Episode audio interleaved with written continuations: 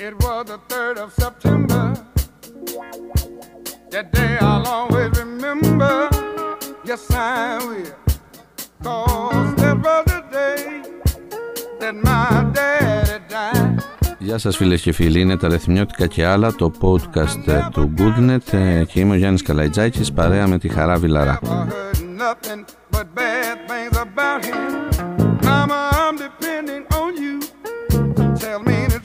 Πολιτισμός στις μέρες του κορονοϊού. Χαρά, είναι μια δύσκολη εξίσωση, ένα πολύ δύσκολο θέμα και κάτι το οποίο κακά τα ψέματα δεν το έχει αγγίξει σχεδόν κανείς μέχρι σήμερα.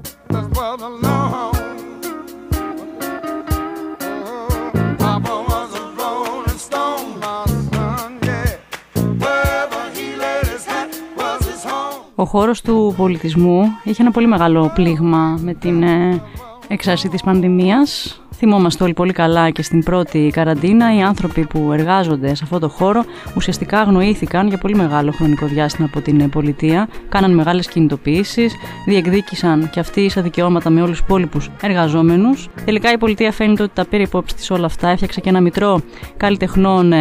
Έδωσε και στους εργαζόμενους του πολιτισμού κάποια πράγματα που είχε δώσει και στους υπόλοιπους, ωστόσο δεν αρκεί. Ο πολιτισμός δεν είναι στο ίδιο επίπεδο με τους άλλους τομείς. Οι εργαζόμενοι του δεν είναι διασκεδαστές, όπως έχουμε μάθει να τους λέμε εδώ και πολλά χρόνια.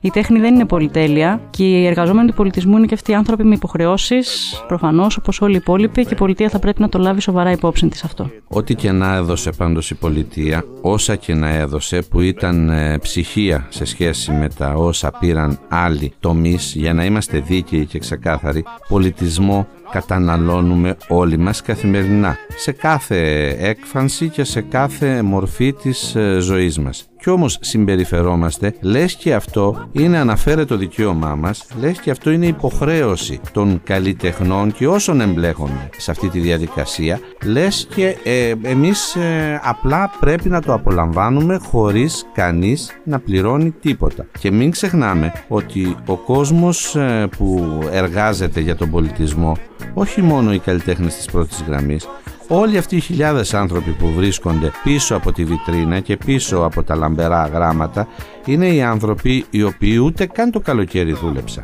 Έτσι, δεν δούλεψαν καθόλου. Ακριβώς, τη στιγμή που οι περισσότεροι κλάδοι στη διάρκεια του καλοκαιριού δούλεψαν, έστω υποτυπωδώς, έστω με λίγα κέρδη, δούλεψαν όμως. Οι άνθρωποι του πολιτισμού δεν δούλεψαν. Ήταν ελάχιστα τα πράγματα που γίνανε. Κάποιες θεατρικές παραστάσεις με πολύ συγκεκριμένο αριθμό θεατών, για συναυλίες, ε, οτιδήποτε έχει να κάνει με τη μουσική, ούτε λόγος. Και αυτοί οι άνθρωποι πρέπει να στηριχθούν και πρέπει να το καταλάβουμε όλοι ότι για να έχουμε την τέχνη στο σπίτι μας, γιατί μόνο εκεί μπορούμε να την έχουμε τώρα, κάποιοι δουλεύουν και δουλεύουν ακόμα. Βλέπουμε ότι γίνονται θεατρικές παραστάσεις και μπορούμε να τους απολαμβάνουμε από το σπίτι μας. Κάποιες συναυλίες ακόμα γίνονται διαδικτυακά.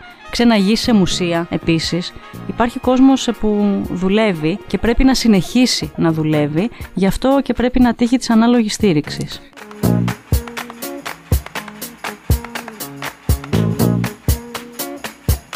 Υπάρχει και πάρα πολλοί κόσμος ο οποίος δεν δουλεύει και πρέπει να αρχίσει να δουλεύει κάποια στιγμή και να βρει την φυσιολογική ροή στη ζωή του και να αποκτήσει εισόδημα και να έχει αξιοπρέπεια στην διαβίωσή του. Και αυτός ο κόσμος, επειδή μιλάμε για πολιτισμό και πολιτισμός είναι και η τοπική κουλτούρα, είναι και τα τοπικά έθιμα, είναι ο γάμος στην Κρήτη, είναι η εκδήλωση η χειμερινή που θα γίνει πάνω στη Φλόρινα.